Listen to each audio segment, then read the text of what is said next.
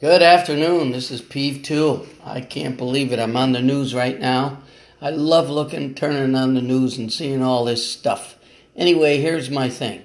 So, you got two people that are just getting a file for divorce. Liam Hemsworth is going to divorce Miley Cyrus after less than a year of marriage. Imagine, imagine that. They couldn't stand, stand each other less for a year. Matter of fact, it was so bad they knew that they wouldn't wouldn't stand could stand stand each other because they before they got married they had a prenup agreement.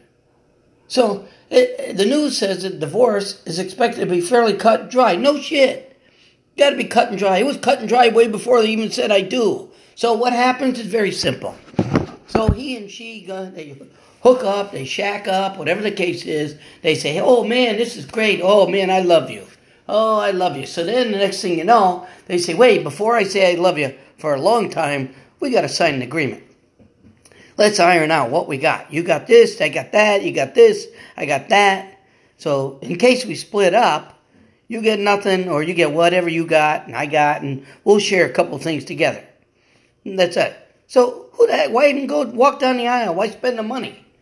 Why have a laugh? Maybe everybody should just invite all their friends and have a big. Oh, we we're not a wedding. We're gonna have a date. It's a big date. I'm gonna invite four or five hundred of my best friends. We're gonna have a date party, and that's it. Then later on, we're gonna screw again. This and that. I'll keep my name. You keep your name, which they will do anyway.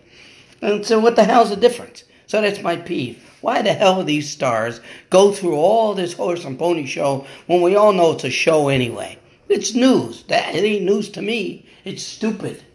Anyway, darn right stupid. Anyway, that's pet peeve too.